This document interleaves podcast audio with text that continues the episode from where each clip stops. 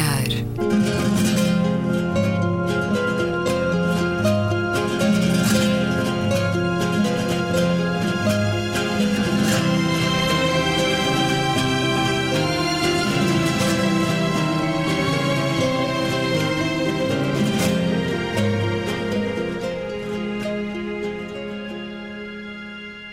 Bem-vindos a um certo olhar. É uma conversa na Antena 2 com Luísa Schmidt, Gabriela Canavilhas, António Araújo e Luís Caetano.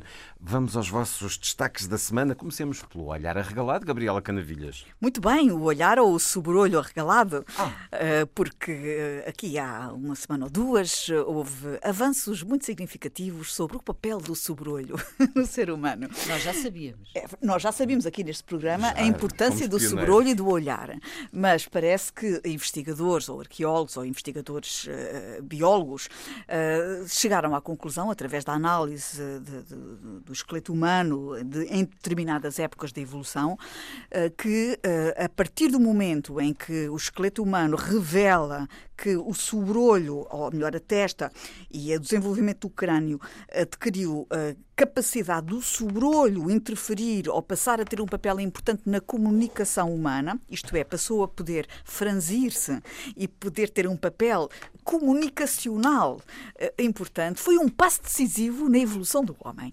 Passou a ser um homos comunicacional. E nesse sentido, foi de facto uma etapa e uma nova fase importante uh, do ser humano. E acho muito interessante é que nós aqui que, que temos que aqui é, e nós aqui que temos que damos tanta atenção ao sobrolho, não podemos deixar de assinalar o papel do sobrolho na evolução humana. Digamos que damos importância à arcada supraciliar, é assim que nos diz o artigo do público que refere essa descoberta, uma equipa de cientistas que tem como principal autor o antropólogo português Ricardo Godinho, que estudou a evolução do sobrolho nos humanos e publicou um artigo científico na revista Nature, Ecology and Evolution, que uh, propõe, como disseste, que a alteração para um sobrolho mais expressivo terá melhorado a nossa comunicação não verbal, o que possibilitou redes sociais mais complexas.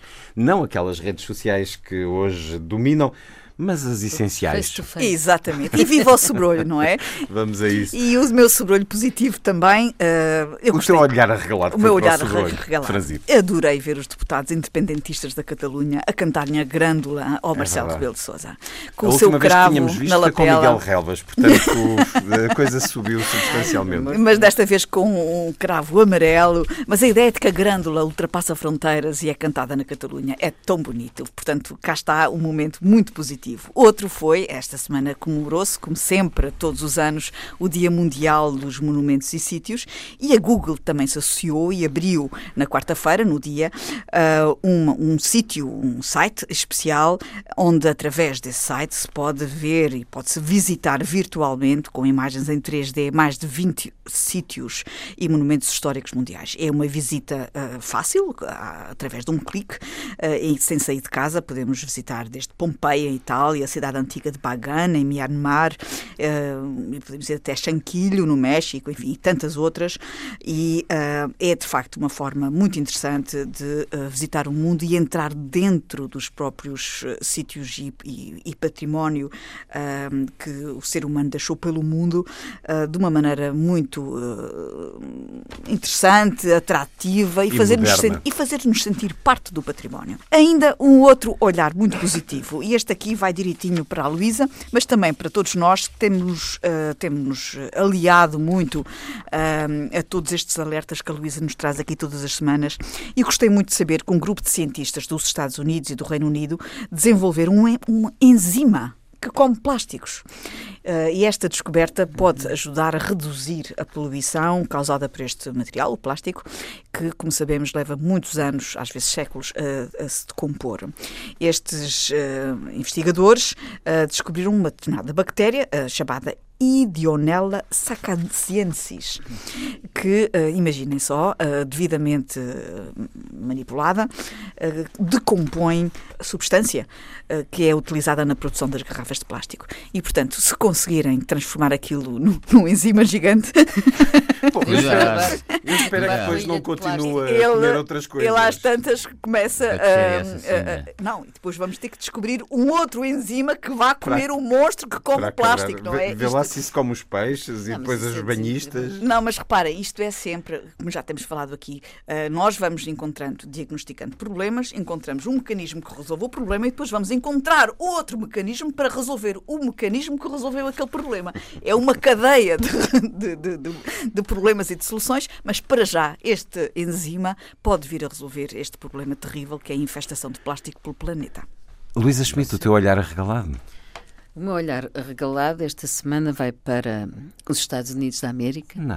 Que, sim, que apesar de Trump uh, ter denunciado o Acordo de Paris, curiosamente, muitos Estados uh, da América encontram-se em linha de, de, convergência com as metas do Acordo de Paris e isto deve-se ao facto um, das empresas, e já vou falar das empresas, com, com, o compromisso que elas assumiram, no fundo, as empresas serem mais inteligentes que o Presidente da República e que o Presidente da América e terem percebido que a sustentabilidade é importante para o seu futuro. E neste mesmo sentido, mais de 100 grandes corporações, grandes companhias, comprometeram-se já a usar metas cientificamente uh, baseadas para, para, para alinhar pelo, as suas estratégias com o Acordo de Paris. Uh, para orientar os seus planos, o que, o que, significa que, independentemente do que as empresas e, sobretudo, os cidadãos, uh, independentemente do, dos, dos, governos, as empresas e, sobretudo, os cidadãos movem-se no sentido do futuro. Isto não estamos a falar de estamos a falar de pequenas, de médias e grandes empresas de 23 países, com os Estados Unidos, o Japão e a, e a Inglaterra na liderança e mais de 270, mais de 270 companhias já se comprometeram publicamente a seguir este mesmo caminho.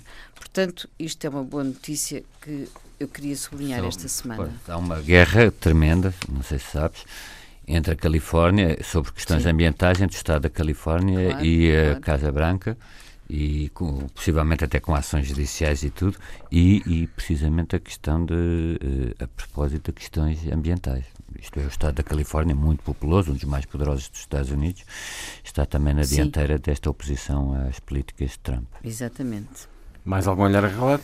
Eu queria falar ah, já agora, já agora que, que é esta medida de da nota da educação física no secundário. Recordo-me já temos conversado já, sobre isso. Já. Uh, é uma medida que passa muito facilmente por ridícula e polémica. Essa agora tem tido Sim, é verdade, um e pode grande eventualmente social e político. O pode governo eventualmente parecer desajustada. Há muita fã. gente critica, que a critica. Pode mudar muitas vidas, mas aparentemente mas uh, voltou a ser reposta sem Exatamente. grande alarde público. Uh, uma coisa Não. que é absolutamente inegável é que a educação física é um investimento fundamental na saúde pública, justamente nas idades em que ela, em que ela pode ser mais determinante.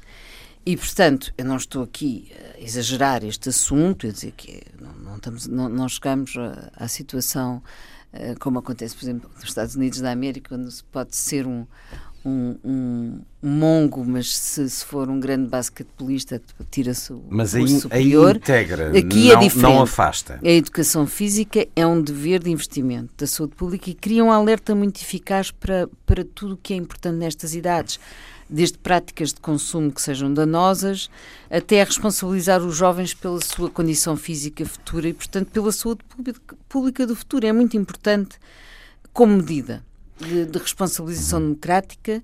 Agora, tem evidentemente que ser acompanhada por uma educação para a saúde e, e, e, e, boa condição física e, evidentemente, tem que ser ponderado de modo a não produzir destruções absurdas. Mas é? como é que isso será é. possível se há pessoas que fisicamente não podem, ah, eh, com naturalidade, alcançar uma boa nota este... educação física? Isso aí... E por causa disso ficarem prejudicadas por... para cursos que exigem uma pois... média muito alta? Por isso é que eu digo que é preciso bom senso e é preciso ponderação. Mas como é que o bom senso pode agir nesse caso? De facto, um matemático brilhante, que é um tronga na, na avaliação física... Tem um peso excessivo, por pode exemplo? Pode ser porque é const... Achas que os professores de educação física espera. vão considerar isso e dar-lhe um 18 na mesma, mesmo não, que ele não consiga não, correr não. duas voltas pelo campo? Pode ser por duas razões. Porque é, de facto, constitucionalmente um incapaz, portanto, um tronga, isso pode acontecer. Eu vou, eu vou ver assumir... tronga aqui no dicionário. não existe. Não, mas ninguém, ninguém está. Quer dizer, ou uma pessoa pode ter deficiências, isso tudo é, é, é, é completamente não é justificável. É falta de aptidão para notáveis Sim, resultados físicos. Mas, mas e a partir isso... daí não passa do 12. Não. O assumir. E lá se vai a entrada em engenharia XPTO, não, ou medicina, pode, ou arquitetura? Isso aí, isso aí pode haver sempre um, uma forma de um, tratar esse assunto, dessa pessoa ter desde um atestado médico até outro tipo de, de, de, de sim, pode, pode sempre resolver-se esse assunto. Agora, responsabiliza-o também desde cedo a cuidar do seu físico. Não é? Acho que isto também é importante. Um, a educação e a ter educação para a saúde. Portanto, esta educação física tem que ter uma parte de educação para a, para a saúde. E depois poderá haver ponderação médica das capacidades de cada um. Não é, não, não, não é preciso Uh, acho que aí é, é, é, importante e temos, e temos, aliás, no país, as autarquias dotaram-se todas de muitos equipamentos e, felizmente, muitas escolas, quase todas, praticamente todas as escolas já têm infraestruturas desportivas. Um bom elenco de boas intenções. Conversámos sobre isso há quase dois anos, quando a ideia começou novamente a ser formada de voltar a contar a nota de educação física para a média de entrada na faculdade. Qual é a sua opinião sobre isto, António Araújo? Eu discordo, discordo e por algumas razões. Uma foi dita pelo presidente da CONFAP, da Confederação Nacional das Associações de Pais, que é que lamentou, e bem, que em vez de medidas avulsas, a questão em debate não seja uma mudança do regime de acesso ao ensino superior. Isso é outra questão, que levasse a que a média obtida no secundário servisse apenas para a certificação do, do secundário e que depois o acesso, eh, o acesso far-se-ia de outra forma. Como não é isto que se passa, em que a média do secundário tem um peso de 50% no acesso, como disse o Jorge Ascensão, isto encaramos estas alterações com a mesma preocupação que manifestámos antes. Porque acho que há aqui de distinguir duas coisas. Uma coisa são as pessoas que têm problemas de saúde ou problemas físicos que, desde logo, as, uh, e os tais que refere a, a Luísa, que têm um atestado e, portanto, que nem sequer frequentam as aulas de educação física. Outra coisa, e penso que isto é recorrentemente desde há, desde há décadas, eh, são alunos que têm aptidões intelectuais, mas que não são acompanhadas por aptidões físicas. Isso é muito conhecido, o clássico aluno marrão que não, não era bom em termos de, de educação física, etc. Portanto, eu achava, mu achava muito bem que isso promova a educação física e a educação para a saúde. Mas não à custa de sacrificar, até em termos de país, alunos que têm uma média e que têm uma cabeça que merecia estar na universidade. Mas cujo físico não, não permite físico não grandes acompanha, resultados. Com outros efeitos laterais que isto pode ter, que é isto pode potenciar fraudes através da uh, obtenção. Eu não creio que a classe médica o vá fazer, mas enfim, nós sabemos. Era, era o que faltava um médico passar, passar uma baixa fraudulenta. Uma, uma, não, isso não vai passar, mas isto cria um efeito até de distorção em termos sociais. Porque os que têm acesso a médicos mais condescendentes que para com o físico dos seus filhos terão mais possibilidades de não contar uma pessoa de baixos recursos, cujo filho seja um gênio da matemática e por dessa sua obsessão numérica não faça uh, desporto, acaba por ser uh, vitimado. Isto é, o ideal seria realmente termos mais educação para a saúde e mais educação para o desporto, ainda que a atual, a atual, geração seja uma geração no qual os valores do corpo e os valores da saúde estejam muito mais marcadas do que há vários anos. Até lhe chamam muitas vezes geração saúde, é uma expressão uhum. que vem do Brasil. Portanto, não sei se precisa deste suplemento vitamínico da nota da educação física contar para a nota final. O que, mais uma vez, eu digo é que devemos ter presente que a nota do secundário tem um peso de 50% no acesso ao ensino superior. E ao ter esse peso, eh, a nota da educação física, ao contar para ela, tem uma influência grande claro. em deixar à porta das universidades alunos excepcionais que mereceriam lá estar. Então, Gabriela, senti-te tão entusiasmada para participar. Não faço ideia para onde irá a tua defesa deste assunto. Eu preciso de esclarecer os nossos ouvintes do seguinte, e já agora o António. E a mim? também estou a ouvir. E eu também. Que o Luís, e suspeito que o Não suspeitas nada que eu já tomei posição da outra bem. vez que conversamos. Não estamos a falar para se obter uma boa nota nesta disciplina em resultados desportivos assinaláveis. Sim, Ninguém é, está é a falar em resultados de desportivos. Estamos a falar de, de uh, ter aulas de educação física, de corresponder a exercícios físicos corresponder aos exercícios físicos solicitados pelo professor, corresponder a exercícios e a toda uma, uma planificação uh, pedagógica e didática na área da saúde do corpo, e não estamos a, a, a, falar de resultados desportivos. Não tem que se chegar primeiro no, no, no, no, em qualquer tipo de competição. Não estamos a falar em competição. Gabriel Cadavilhas, eu é tenho dois filhos que estão ou estiveram no secundário e não é isso que estás a dizer. Há resultados que têm que ser atingidos e para se ter boa nota, os resultados têm que ser excepcionais. E até te digo mais, a parte de exercício de papel da educação física conta muito pouco para os professores de educação física. O que conta são os bips e as voltas e as elevações, os resultados do exercício físico. Têm que ser excepcionais não, para se ter nota. Eu não estou a falar de os exercícios teóricos. Eu estou a falar só Sim, da performance. Os teóricos contam muito pouco. E a partir do momento em que estas aulas passarão a contar para a nota do 12 vai haver uma alteração, quer no sistema de avaliação, quer nos conteúdos pedagógicos das aulas. E também na mentalidade dos professores? Evidentemente que há toda uma reformulação. Uma valorização da educação física na própria escola. Toda uma reformulação daquilo que é expectável que o aluno desempenhe no quadro dessa disciplina. Dizer, como da forma. Não é tornar mais fácil. É, é tornar mais fácil, torna para todos. Não é isso. Mas este caso que o António deu, o Joãozinho, que pelo seu físico Mas alguém não está a perceber o que eu estou correr. a dizer? É que uh, eu o não que eu sei estou a se falar é que nós estamos realidade. a falar de competição. Não. Nós não estamos, a, eu e a Luísa, não estamos a falar de competição. Eu nós estamos a falar. Não estou a falar de competição, mas o, resultados bocado... desportivos significa competição.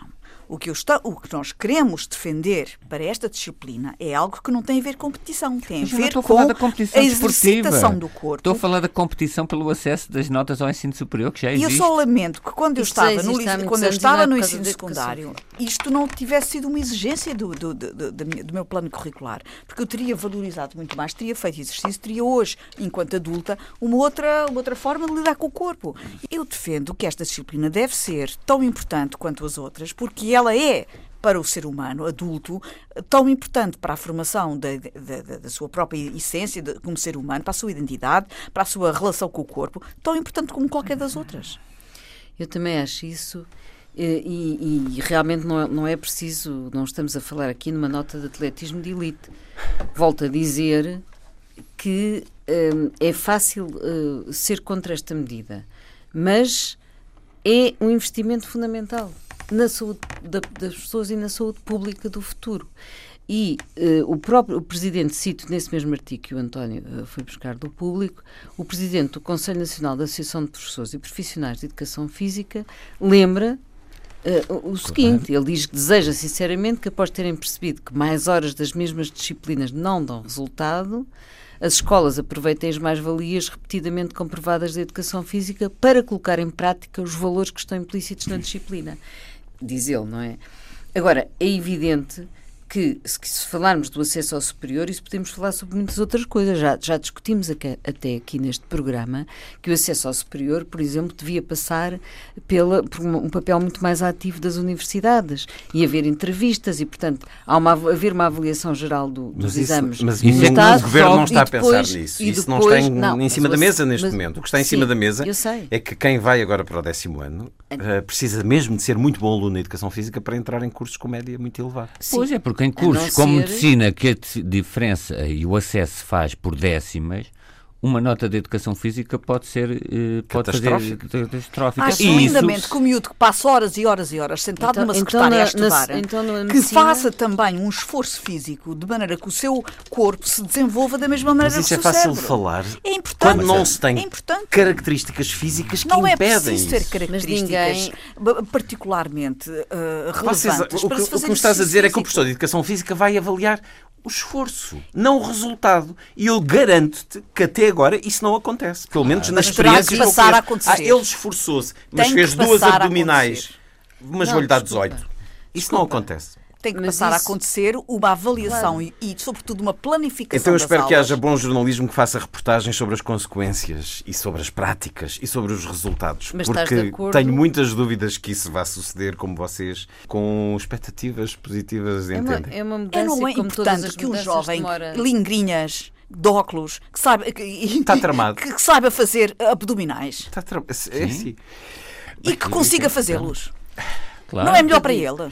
Isso, isso é eugenia. Não, não é nada, não, é não tem nada a ver. Ai, não, não, não, não, por amor de Deus. Não conseguir não fazer, tem nada a ver com isso. É eugenia. Isso é, é, é culpabilizar as pessoas é por não terem características físicas desculpa, que lhes permitam obter bons resultados. Desculpa, mas é indecente estares a dizer isso. Não é indecente, é, é o significado da palavra. Tu não ouviste o que eu disse. A educação física é um dever de investimento na saúde pública e cria e é importante para criar o tal alerta muito tem que ser eficaz nas práticas de consumo, nas formas de estar, na, na, na condição física futura. Uhum. E, portanto, como eu disse também, e, e também já foi aqui dito, uh, se a pessoa constitucionalmente não está preparada para isso, uh, por um lado, um, isso pode ser, pode ser, pode ser eh, equacionado não é? por, por, por um médico e, e, também, e também implica ele assumir desde cedo passar também a cuidar mais do seu físico.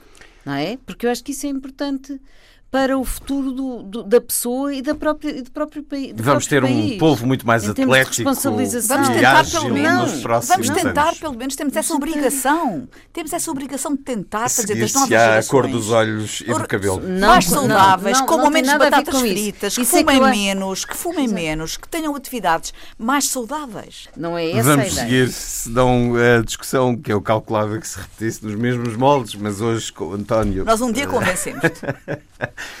António um O Luís vai querer entrar para a medicina e não vai conseguir, e eu também não. E depois Mas isso também não, não conseguia nenhum, porque, só, porque hoje em dia tens de ter 18,888 claro. e só as raparigas que estão. E aqui começa a haver um desequilíbrio de género, como sabes, porque claro. os rapazes têm aquela, atravessam aquela fase eh, da adolescência e da muito Mas são bons desportistas, pode ser que agora não, não, se consiga corrigir. Com, olha, por exemplo, pode ser que agora se consiga corrigir. Talvez, agora talvez. vão dar a volta. Porque não pode haver agora provas físicas para rapazes e para raparigas, mas no desporto olímpico há. Então e como é que se faz isso na avaliação? Eu acho que tem que é acabar essa segregação. Então se acaba a segregação, lá vêm as raparigas para baixo. Seleção de futebol mista, por exemplo. António Araújo, o seu olhar arregalado da semana. Também nesta linha, uma notícia que pode parecer fútil, mas penso que não, porque tem um interesse político e até de integração das mulheres interessante mereceu uma página inteira no. Eu sei que na secção de style do New York Times, mas de qualquer forma. Até o New York Times. É a realização na Arábia Saudita da primeira semana da, da moda. Uh, isto ainda é só para audiências de mulheres. Não tem uh, cobertura dos mídia, mas é com é sem dúvida um, um, passo, claro que obviamente passando-se isto na Arábia Saudita e, e, com a vanguarda de príncipes e princesas, isto como é evidente ainda é só acessível a uma elite muito, muito restrita, a grandes criadores de luxo. Mas essas fotografias então não são dos desfiles? Não, são uma parte, não tem a cobertura, são uma parte muito, eh, se quisermos, sanitarizada e, e, e aquilo que vê basicamente no New York Times são fotografias dos príncipes todos uh, regozijarem-se por serem muito avançados. É o reflexo. Poderia também falar de outro ponto, que é a saída em Cuba dos, dos Manos Castro. Pode marcar, ainda não se sabe muito bem, mas pode marcar o princípio de uma transição. Temos agora um homem nascido após a descida da Sierra Maestra. Agora sim, o sobrolho franzido, Gabriela Canavilhas dois aspectos uh, que não queria deixar de partilhar convosco. Um deles uh, é impossível não falar. Uh, nós, a semana passada, falamos da iminência do ataque à Síria, que acabou por ocorrer e que não pode deixar de ser mencionado. Surpreendeu-te a iniciativa de Macron, que, segundo ele, foi Era o, que estava o responsável? Uh, surpreendeu-me? Não, não me surpreendeu. Já sabem que eu tenho sobre o Macron uh, alguma algumas reservas, ainda nunca o pus propriamente no, este, nos ombros. E este mas, ato acentuou essas reservas? Não, claramente o, Macron, uh, quer Macron, quer a senhora May, quer o Donald Trump, os três parceiros desta investida, juntaram-se e alinharam nesta posição porque os três têm pessoalmente algo a ganhar com isto. Uh, este movimento, uh, custa-me dizer, mas não foi um movimento pela paz, não foi uma atitude uh, bélica para travar um conflito, para, para conter um problema em curso, foi sobretudo uma manifestação de, uh, de poderio, foi um, um, uma peça num xadrez de afirmação pessoal, de afirmação do seu poder, da sua, da sua do seu poder, num, num xadrez uh, estratégico e da sua e afirmação, quer do seu país, quer da sua própria afirmação pessoal.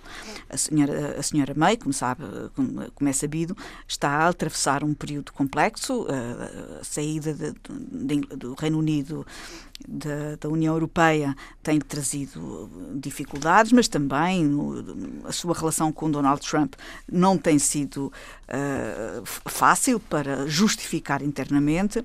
Ela uh, não tem sido consensual no, no, plano interno. Ela precisa demonstrar força.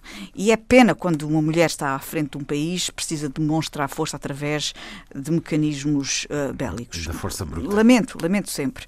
Lamento que isso aconteça. Macron também eh, escusava de ter alinhado neste movimento, até porque nós vemos o resto da Europa demarcou-se, Angela Merkel demarcou-se, eh, mas ele quebrou este link franco-alemão e avançou sozinho. Claramente ele quer posicionar-se como líder da Europa, mas esqueceu-se que a Europa não veio atrás. E isto foi lembrado, quer pelo Parlamento Europeu, quer internamente, foi muito criticado internamente na própria, na própria França. Uh, foi uh, dito até que esta intervenção militar demonstra a fraqueza do movimento, porque uh, foi França quem atacou, foi o Reino Unido que lançou os mísseis, não foi a União Europeia. Portanto, a União Europeia saiu enfraquecida desta, desta atitude. E ainda por cima foi uma intervenção que pecou por ser demasiado apressada, porque não se tinham esgotado ainda todas as vias, nomeadamente, algumas horas depois vieram os resultados das análises que estavam a ser feitas. Houve, ali uma pressa de tomar uma decisão que, do meu ponto de vista, foi, ainda por cima, uma decisão, reparem, antes, a priori, anunciou-se que iam seguir os mísseis. Ah, mas isso é positivo para poupar vidas humanas. Então, para que é que eles foram? Para destruir instalações. Deu tempo para se retirar tudo quanto lá estava. Ah, alguma Portanto, maquinaria pesada. Foi um ato complicado. de comunicação política estes mísseis seguiram como um ato de comunicação Mas política. por isso os, os resultados um... e as consequências também relativamente limpos em termos de estratégia global, não? Claro. Isto foi um gran, uma grande ação de Sim. comunicação política internacional. E os seus, uh, os seus atores foram estes três líderes, uh, dois europeus e um hum. americano, que usaram este ato de comunicação política para passar mensagens de afirmação dentro dos seus países e de afirmação Mas isso não é melhor do que o que alguns catastrofistas receavam de conflitos geopolíticos à beira quase de uma guerra mundial? Eu também temi isso, também temi isso. Mas eu acho que há é sempre é soluções, que... há sempre soluções que não passem por mensagens de, de agressão. Há sempre soluções que não passem pela agressão. António. Eu tenho aqui uma opinião um bocadinho diferente, porque, eh, com todo o respeito, parece-me que o argumento da Gabriela é um bocadinho contraditório. Por um lado, critica a ação e depois também critico o facto dela ser ineficaz uh, no ponto de vista de, de, de, da sua eficácia. Sim, mas eu compreendo. ela não servia para nada, quer dizer, ela, ela, ela não tinha mas, Gabriela, intuito, ela não tinha o intuito de uh, castigar, digamos assim, uh, a Síria por ter usado as armas químicas, não é? Mas o aviso foi feito antes aos russos, a Rússia foi avisada antes dos ataques, foi precisamente para prevenir uma escalada e para prevenir, para já que a, que a Rússia tivesse capital de queixa, que neste aspecto, neste teatro se tem portado muitíssimo mal e já lá vamos. E por outro lado foi para prevenir uma escalada que já havia comentadores aí a falar em terceiras guerras mundiais, etc, etc. Agora, a Rússia, temos que perceber que paralisou a ida dos, dos inspectores da Organização para a Proibição de Armas Químicas, quer a Rússia, quer, quer Damasco, mas enfim, mas não há legitimidade nenhuma é como é que a Rússia eh, Damasco ainda se pode dizer que ainda é, é, é, um Estado soberano. Agora, como é que a Rússia admite de tal forma a sua presença, quase diria imperialista naquela zona, e como é que se pode permitir não autorizar peritos para verificarem se tinha havido ou não um ataque, uh, um ataque uh, uh, na, na região de Duma. Mais ainda, a Rússia atacou e acusou os Estados Unidos, o Reino Unido e a França, alegando que estes teriam levado a cabo o raid da madrugada de sábado contra instalações ligadas a armas químicas da Síria, com tentativa de dificultar o apuramento dos factos do que aconteceu em Duma. Pois bem, os, mísseis que foram lançados foram três, a três instalações ligadas a armas químicas e não contra qualquer alvo em Duma. Portanto, penso que no meio disto eh, pode-se dizer, e eu até posso admitir que haja aqui uma dose também de afirmação de Macron, porque realmente ele, se jogar num plano bélico, tem uma predominância sobre a Alemanha, que nesse aspecto, em termos de Forças Armadas, ainda tem os constrangimentos vindos da Segunda Guerra. E também compreendo que possa haver também outras motivações ligadas ao Brexit, etc. Mas isso não nos pode levar a esquecer e nem nos pode levar a branquear o comportamento que têm tido quer Damasco, quer Moscovo, com já, ataques químicos que e já mais. autorizou agora a entrada dos inspectores Finalmente autorizou, mas demorou muitos dias. Argumentou antes que era uma questão da autorização da ONU aos técnicos não, especializados. Mas a autorização da ONU que é da Organização para a Proibição de Armas Químicas e calma, isso não faz suspeitar que claro. eh, durante estes dias estiveram a limpar, a limpar um, um, terreno. É que se não havia dúvida, é, é que entretanto vamos ver uma coisa. Uh, as autoridades sírias tinham oferecido 22 testemunhas, etc, etc, etc. Mas os peritos o que avisam é que vestígios de gases como o que suspeita que foram usados desaparecem rapidamente e qualquer missão de investigação teria de chegar muito depressa ao terreno. Estou a citar um jornal. Os vestígios de gases que suspeitos desaparecem rapidamente. E mais, para ser credível, qualquer missão de investigação teria de chegar muito depressa ao terreno. Portanto, esta inibição de dois, três dias, ou quatro, ou mais, talvez, porque os ataques já foram, uh, uns deles até já foram em abril, uh, em 7 de abril, perdão. Uh, estes dias eram cruciais para ver uma investigação claro. Claro, limpa ao terreno. Mas, Só tenho pena que o Macron se tenha aliado ao Trump. Tem realmente muita pena. Não, eu não quero que já falámos desta guerra que só tem atores malignos de uma ponta à outra, não é? Desde o, as forças mais locais até às grandes potências geoestratégicas. E só tenho a lamentar o mas lado desumano. Só sim, sim não, não, mas é uma, é lament, eu só tenho e, e, quer dizer, concordo com o que o António disse. E só tenho a lamentar o lado desumano disto tudo. Chegou também essa notícia interessante de que a Coreia do Norte abdica sem condições da sua capacidade nuclear, anuncia a Coreia do Sul. Vamos ver como é que nos próximos dias, esta que foi também uma situação que alarmou o mundo há algum tempo, mas que progressivamente tem vindo da CIA foi a ser lá secretamente, como sabe, mas Parece não sei se uma ida secreta se... do diretor da CIA. Mas é provável que Trump, que Trump já... tire daqui alguns resultados Em que ele já se comporta melhor que o Trump. Sim. Ainda tens mais um sobrolho franzido. Tenho, eu também não posso deixar de referir a reportagem que a SIC e a SIC Notícias divulgaram. As reportagens. Uh, as reportagens sobre os interrogatórios em voz e em vídeo do processo Marquês. Meio reportagem, meio reality show. Exatamente. Já se tinha visto coisas parecidas na CMTV, mas não nunca imaginámos que a SIC também alinhasse no mesmo registro. Isto demonstra que as TVs de referência estão a nivelar por baixo, ou que a CMTV está a fazer escola, portanto, que as teorias da chamada banalidade do mal, salvo as devidas proporções, acabam por funcionar, isto é, habituamos-nos àquilo que é anormal, até que achamos normal.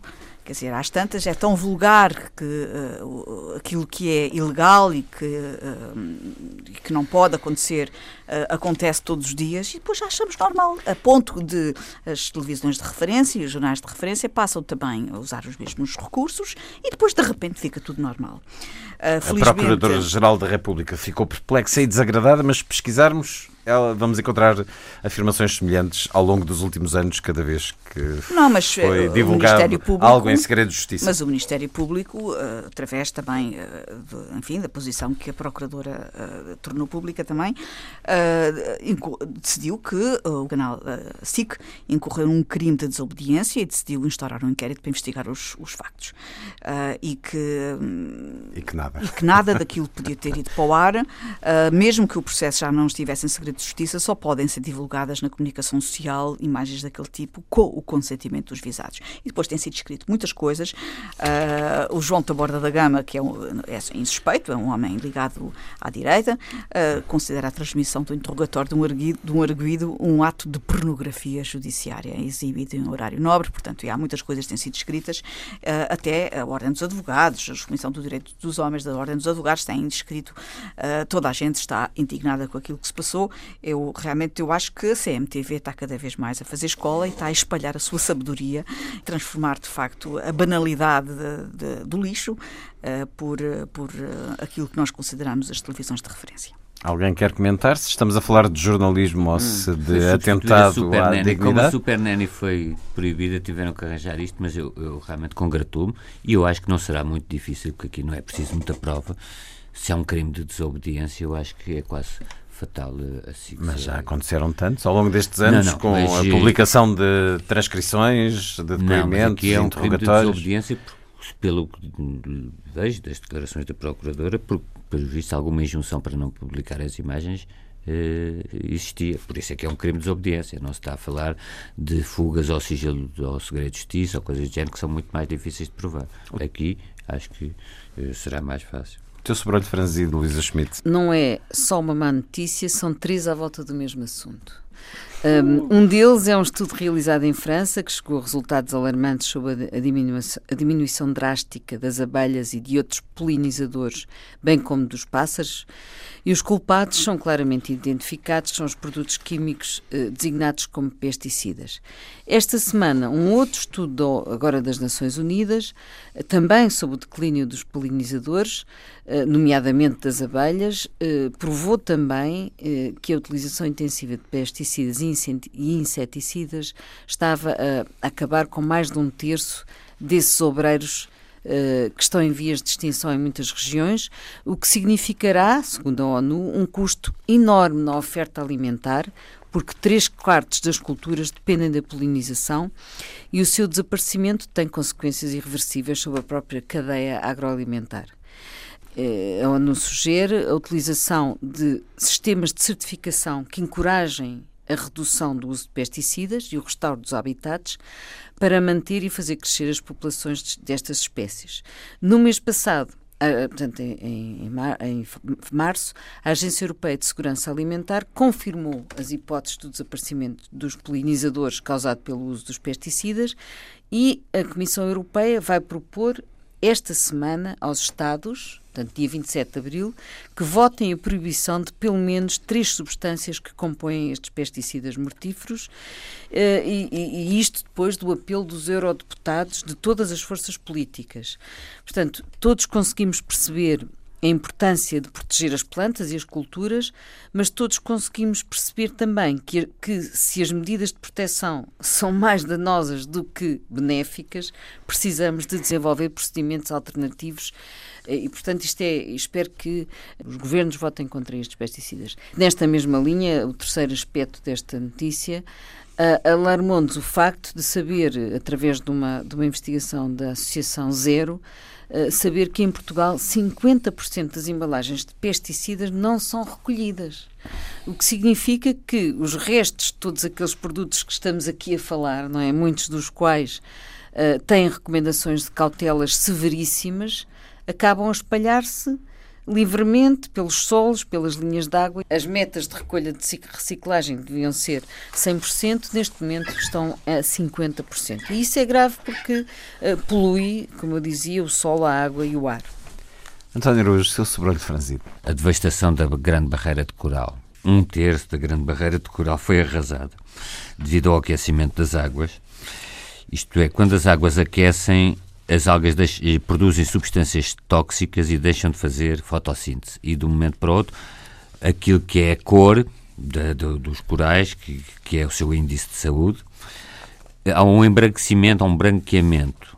Já houve desde alguns branqueamentos em massa, de 1998, 2002, 2016 e 2017. O de 2016 foi dos mais destrutivos devido a uma onda de calor. O próprio boletim, isto não são, portanto, palpites de, de senso comum. O boletim meteorológico do governo australiano notou, foi um, um, uma elevadíssima temperatura em fevereiro e abril de 2016 e que levou ao branqueamento de um terço de, dos corais à superfície. Devemos lembrar que a Grande Barreira de Coral tem 2.400 km e com estes branqueamentos em massa são um ecossistemas que também houve um em 2017, não tão grave. O 2016 foi o mais eh, destrutivo. Um terço dos corais nos, dos recifes à superfície morreu. E isso, quando falamos em aumento de frequências de calor e aquecimento global, devemos pensar um bocadinho o que é que isto significa para o futuro do planeta e para uma área tão importante como é a Grande Barreira de Coral. Algumas semanas, há duas semanas, falámos das questões do dinheiro para a cultura e nos últimos dias, na sexta-feira 13, um conjunto de produtoras e instituições culturais desenvolveu uma iniciativa 24 horas de cultura a 6% a partir do IVA que pagamos nos bilhetes dos espetáculos. Sabe-se já que houve três vezes mais uh, compra de bilhetes em relação a esse período em que muitas instituições os disponibilizaram a preços mais baixos, o que é natural, até porque houve uma franca promoção. Nessa promoção, uh, diz-nos este conjunto de instituições e de produtoras culturais que sabia que cada português só compra bilhete para um espetáculo de dois em dois anos. Mas este dado está anexado à questão do IVA, mas à questão do comportamento e do interesse para além de tudo aquilo que envolve o meio cultural e a vida cultural, e a esse propósito, uma crónica que eh, achei particularmente estimulante no início do mês de abril, de Bárbara Wong, no Jornal Público, por título A Sala de Espetáculos Não Fica em Nossa Casa, e com uma intensa imagem do filme A Viagem de Shihiro, de Hayao Miyazaki, com porcos, porcos muito gordos, a lamberem os pratos ela escreve, e eu vou ler, porque acho que é de facto uma crónica corajosa. Desde que as pipocas entraram nas salas de cinema, que evitamos essas mesmas salas, mas nem sempre é fácil fazê-lo. Nem todas as salas sem pipocas são confortáveis ou passam os filmes que queremos ver e lá vamos nós ao cinema das pipocas. Quando os vejo entrar na sala com baldes de duas toneladas de pipocas numa mão e 10 litros de refrigerante na outra, Lembro-me sempre dos pais da Shiro quando se sentam ao balcão do restaurante e comem, comem, comem, até se transformarem em porcos gigantes. Confesso que desejo que o mesmo aconteça a todos os que, no momento de maior suspense do filme, escarafuncham o fundo do balde à procura das últimas pipocas e as enfiam todas na boca, mastigando-as furiosamente. Imagino os créditos a passar, as luzes a acenderem suavemente e ver a sala cheia de suínos confusos, sem saberem onde estão à procura da pocilga. As pipocas já fazem parte do espetáculo, mas há outras tendências que me espantam. Por exemplo, comentar o filme alto, informando todo o auditório do que se passará a seguir. Trautear a música ao mesmo tempo que passa no ecrã. Rir desbragadamente, com comentários despropositados à mistura. Não, não fui ver um filme para adolescentes com adolescentes. No final, quando as luzes se acendem, procura a personagem que partilhava as suas palavras e emoções com todos nós era um professor do secundário da escola ali do bairro, identifiquei. Em disciplina na sala de aula, falo comportar-se como os garotos, conjeturo. Comentários durante um concerto de bar também me espantam, sobretudo durante os solos, quando o sofrimento está no auge, Cristo está a morrer e vocês a pôr a conversa em dia. O que se passa convosco? Apetece-me gritar enquanto me imagino a virar para trás para repreender os dois amigos. E aqui ela refere uma questão que implica uh, algum mau cheiro, eu vou saltar esta parte. Estamos na Gulbenkian, continuaria a gritar, virando-me agora para a senhora ao meu lado com a sua mala e sapatos de alta costura e que, quando se aborrece com a paixão segundo São Mateus, liga ao telemóvel e lê. Pode baixar a intensidade da luz? Ouço-me a murmurar no momento em que o coro canta mais alto, como se o comportamento fosse perfeitamente normal numa sala de concertos, como se não me estivesse realmente a incomodar, tal como me incomoda a menina que tosse ininterruptamente. E a mãe deve considerar que ela não tem de sair da sala porque está de certeza a fazer de propósito. E todos nós, incluindo a orquestra e o coro, têm de levar com a lição que a mãe entende ser aquela a melhor altura para dar. A senhora do telemóvel fecha-o, começa a agitar-se na cadeira, também está incomodada. Do outro lado do corredor ouvem-se suspiros. Não é pelo senhor que ouve insultos dos que não acreditam que é filho de Deus, mas por toda aquela situação. Baixo-me e tento abrir a mala sem fazer barulho para procurar uma caneta e na parte de trás do aviso que o maestro adoeceu e foi substituído, escrevo: Não será melhor sair? Mas entretanto a mãe agarra na miúda de seis ou sete anos que assim atravessa a porta miraculosamente e deixa de tossir. Para trás ficaram os dois irmãos mais velhos que dormem o sono dos justos, enquanto Pedro nega Jesus três vezes. Bem cara fica a cesta. Um adulto e três crianças prefazem 75 euros. Isto não é o quebra-nozes, é barre. E o Senhor morre pelos nossos pecados, em alemão. A esta hora, os meninos já deviam estar de dentes lavados e prontos para ir para a cama. Imagino-me a dizer num tom catequético àquela mãe: A democracia chegou e bem, com ela a escolarização e o acesso à cultura, melhor ainda. Mas a educação não sei bem onde ficou, porque agora que escrevo, lembro-me que a última vez que fui ao Teatro Dona Maria II também havia ecrãs de telemóveis a brilhar no escuro e um dos aparelhos chegou a tocar. Era o da mãe de uma das atrizes que estava em palco, sei-o, porque a senhora o disse várias vezes, orgulhosa, antes de entrar e ocupar o lugar central na primeira fila da sala. Vamos ao cinema, ao teatro, à ópera, e é como se não tivéssemos saído da sala de nossa casa. Só falta pôr as pantufas e vestir o robe, porque a comida e a bebida, os comentários, o telefone, a tosse e até o alívio dos intestinos já lá estão, onde nunca deviam ter entrado. Portanto, crédito a Bárbara Wong do Público escreveu esta crónica que li na íntegra porque eh, gostava de ouvir o vosso comentário. Também já não temos muito tempo e isto é um tema subjetivo, mas é um tema pertinente.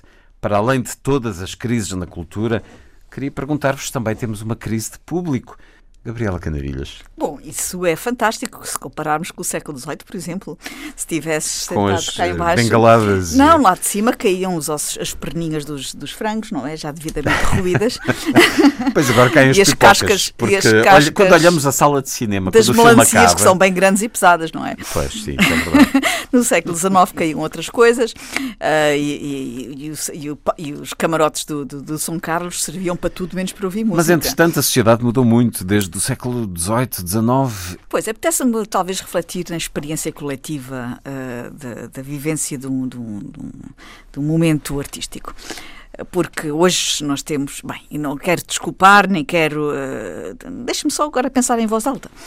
Nós hoje temos em casa todas as possibilidades de ouvir e de assistir a todo tipo de experiência cultural, seja até mesmo a ópera, embora a ópera só se pode assistir desde, desde que deve ser é? uh, uh, ao vivo, mas todo o tipo de espetáculos, de, de, de música e filmes, enfim, podemos hoje fazê-lo em casa com o melhor dos confortos, com o melhor dos equipamentos. Dos equipamentos. Ora bem, Porquê é que nós vamos a espaços públicos e fazê-lo em conjunto com as pessoas? Porque é bom estar com as pessoas, é bom sair e, e conviver e, sobretudo, uh, sentir o que as outras pessoas estão a sentir, dizer todos ao mesmo tempo, ah, quando há um momento de susto, ou aplaudir uh, interiormente, ou pelo menos sentir um momento de gáudio em conjunto. Quer dizer, há a partilha de experiência que, que, que, que é importante numa, numa, Sim, numa a experiência. A experiência cultural. não é reproduzível em casa. Um concerto não é reproduzível. Só a gravação dele. Não, exatamente. Um teatro, uma ópera. Mas seja como for, o prazer, o prazer que se extrai de um momento cultural, estou a falar de música, teatro, de cinema e tal,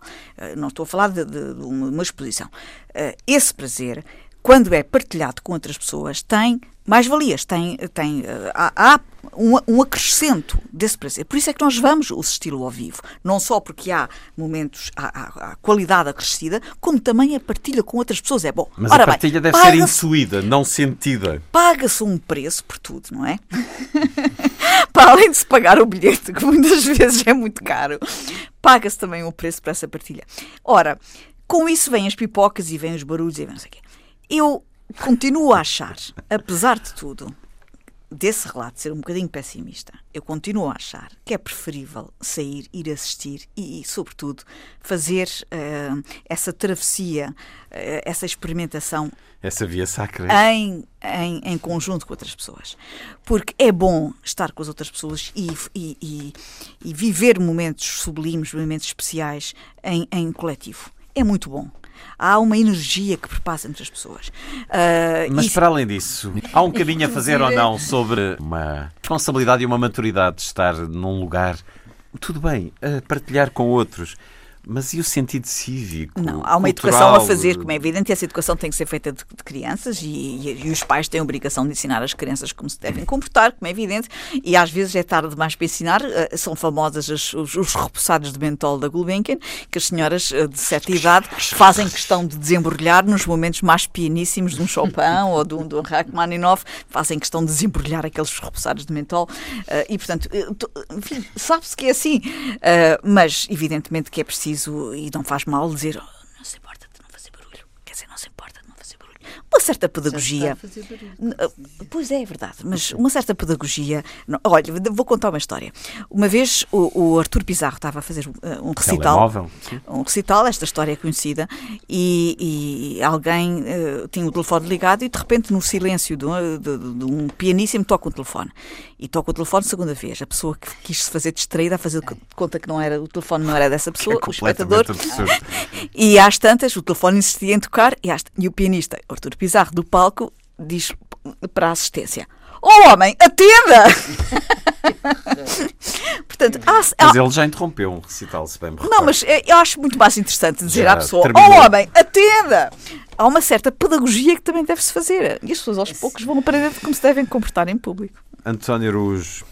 Não, eu acho que aqui, claro que é natural falar da incivilidade nos locais de cultura e, sobretudo, apelar sempre à alta cultura, quando se fala aqui de, de barra, etc. Mas devemos perceber que esta incivilidade, sobretudo ao nível dos telemóveis, que é uma praga, se verifica também nos comboios.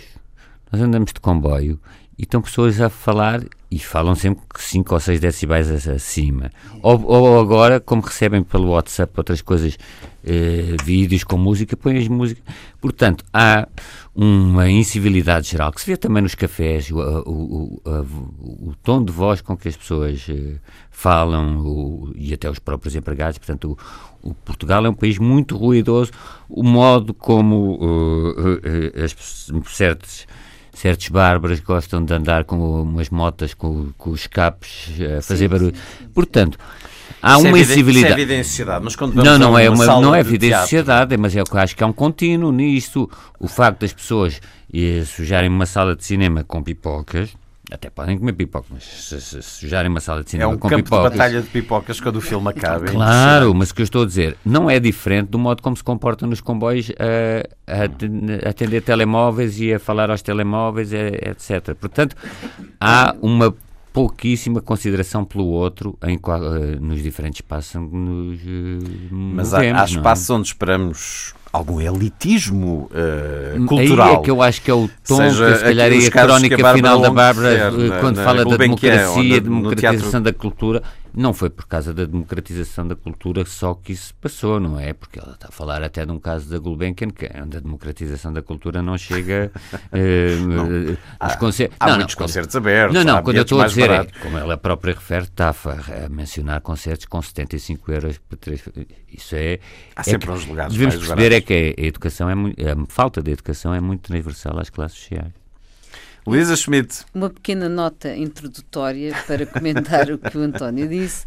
Uh, no comboio, eu viajo muito de comboio, sempre vou ao Porto, vou de comboio, ao Aveiro, ao Coimbra, e de facto é impressionante uh, o, o, grau de, de a é maneira loucura. como as pessoas falam altíssimo, depois ainda tem aquela coisa, parece que estão no, com o telefone. Ah, loucura completa. E, e, Porque as pessoas também conversam entre si. Aos é? gritos, a perguntar hum. o que é que é comida. Já numa vez disse a uma senhora: olha, não, tu já fizeste a galinha? E gritam, gritam. Mas, mas um, e eu tenho uma experiência de, na, na, Dinamarca, ter andado de comboio e estava com um colega meu e nós estávamos a conversar, nem era muito alto, a conversar um com o outro, e veio uma senhora e a aponta-nos para, uma, para, para um sinal na, na, na, carruagem que tinham uma cruz sobre a boca e outra sobre o telemóvel, ou seja, naquelas carruagens não se podia nem falar ao telemóvel nem falar. E depois nós fomos para outra. Portanto, mas esta ideia de que podem haver Bem, é muito isso, interessante. Isso é uma ideia que Não, é, mas é não. difícil de digerir Não, porque as pessoas vão a trabalhar, cultura. vão a trabalhar. Claro, na- que é uma espécie de o biblioteca. O Japão é a mesma Silêncio. coisa. Sim. Eh, tem em vários sítios. É uma Mas carruagem mas biblioteca. Centrando agora, não, mas é muito agradável ir num comboio a trabalhar e não estar a ouvir eh, as conversas dos outros. Eh, ou a ler, ou a fazer qualquer coisa. As pessoas têm que perceber que não podem larvemente comer pipocas. Eh, nem usar os telemóveis durante o espetáculo. Inclusivamente a própria luz incomoda, quer dizer, já não é só o desligar. Os espetáculos, pelo, pelo facto de se passarem numa sala às escuras, eh, têm um longo historial de práticas secretas. E- mas enquanto os espetáculos Mas- eram esconderijos para amantes, ainda vá. Agora transformaram-se numa cabine telefónica e, e numa sala de alívio a dar fé naquilo que a, que a Bárbara Wong, o testemunho da Bárbara Wong, hum, que se passem eh, coisas tão es- escatológicas entre as alcatifas da Gulbenkian, não é? Como ela, como, ela, mo- como ela conta aí no artigo. Mas o que é mais lamentável é o tempo que passou eh, sem se ter gerado na educação do, do público a maneira de estar nos espetáculos. E isto eh, Pá, implica. Vais referir a escola mais uma vez. Não, Precisa de educação não, física. Não, não, é preciso educação cívica, neste Cívica, caso cívica. cívica. é? Mas com uma Eh, nota que dê para entrar na faculdade também. Que, sim, que claro. seja avaliada E se educação cívica só com ironiza, 18 ironiza, como é eu que dizia no entrar na início, é muito fácil ironizar sobre esse assunto. Qual assunto? da educação física ou da educação cívica? cívica agora. Talvez Sim. eh, pudéssemos eh, deitar um olho mais atento à educação cívica. De facto, vamos às vossas sugestões para os próximos dias. António Araújo, Recomendava na Fundação Oriente a exposição de José de Guimarães, que está para comemorar os 30 aniversário da Fundação. Na Gulbenkian Pós-Pop, Fora do Lugar Comum, uma exposição sobre os artistas portugueses do início dos anos 70, bem, que muitos deles continuaram, mas sobre obras do início dos anos 70. Tem que me associar aqui à recomendação do António relativamente à exposição do José de Guimarães. Eu vi a exposição. É mesmo muito boa. Vale mesmo a pena uma visita, porque é todo aquele universo asiático, chinês, eh, revisto e recriado por José de Guimarães. Com, e, e, de facto, eh, é, é uma experiência que merece ser vista. E queria também recomendar um livro que saiu esta semana do Manuel Pedroso Marques. Todo o poder vem do povo, mas para onde vai? O título termina com uma pergunta e fica esta pergunta no ar. Eh, é preciso ler o livro para saber a resposta. Luísa Schmidt. Eh, três sugestões, duas ao ar livre. Eh, vão ver o Jardim Botânico porque, de Lisboa, que reabriu, como já dissemos no outro dia, e abre oficialmente no sábado e podem entrar gratuitamente durante os próximos tempos, portanto vale a pena ir ao Jardim Botânico, à Escola Politécnica em Lisboa. Depois, uma outra visita a jardins, organizado pela Associação Cultural de Estudos Regionais, esta no Porto, eh, ver os jardins da Casa Tate, orienta- uma visita orientada pela arquiteta paisagista Alcide Gonçalves, dia 30 de abril, às 15h30. uh, fica na rua uh, de entre Quintas uh, 219, no Porto, ao Palácio de Cristal. E, finalmente, uma exposição que vai abrir também esta semana, uh, da Teresa Pavão, Cerâmicas e Textas, no seu ateliê, Objetos de Arte, na Rua de São João da Praça, à sede de Lisboa. E nos dias que aí vêm, vamos certamente celebrar, no dia 25 de Abril, aquilo que marcou a sociedade de hoje e a nossa história contemporânea. A todos os desejos de uma ótima semana. Foi um certo olhar com Gabriela Canavilhas, Luísa Schmidt, António Araújo e Luís Caetano.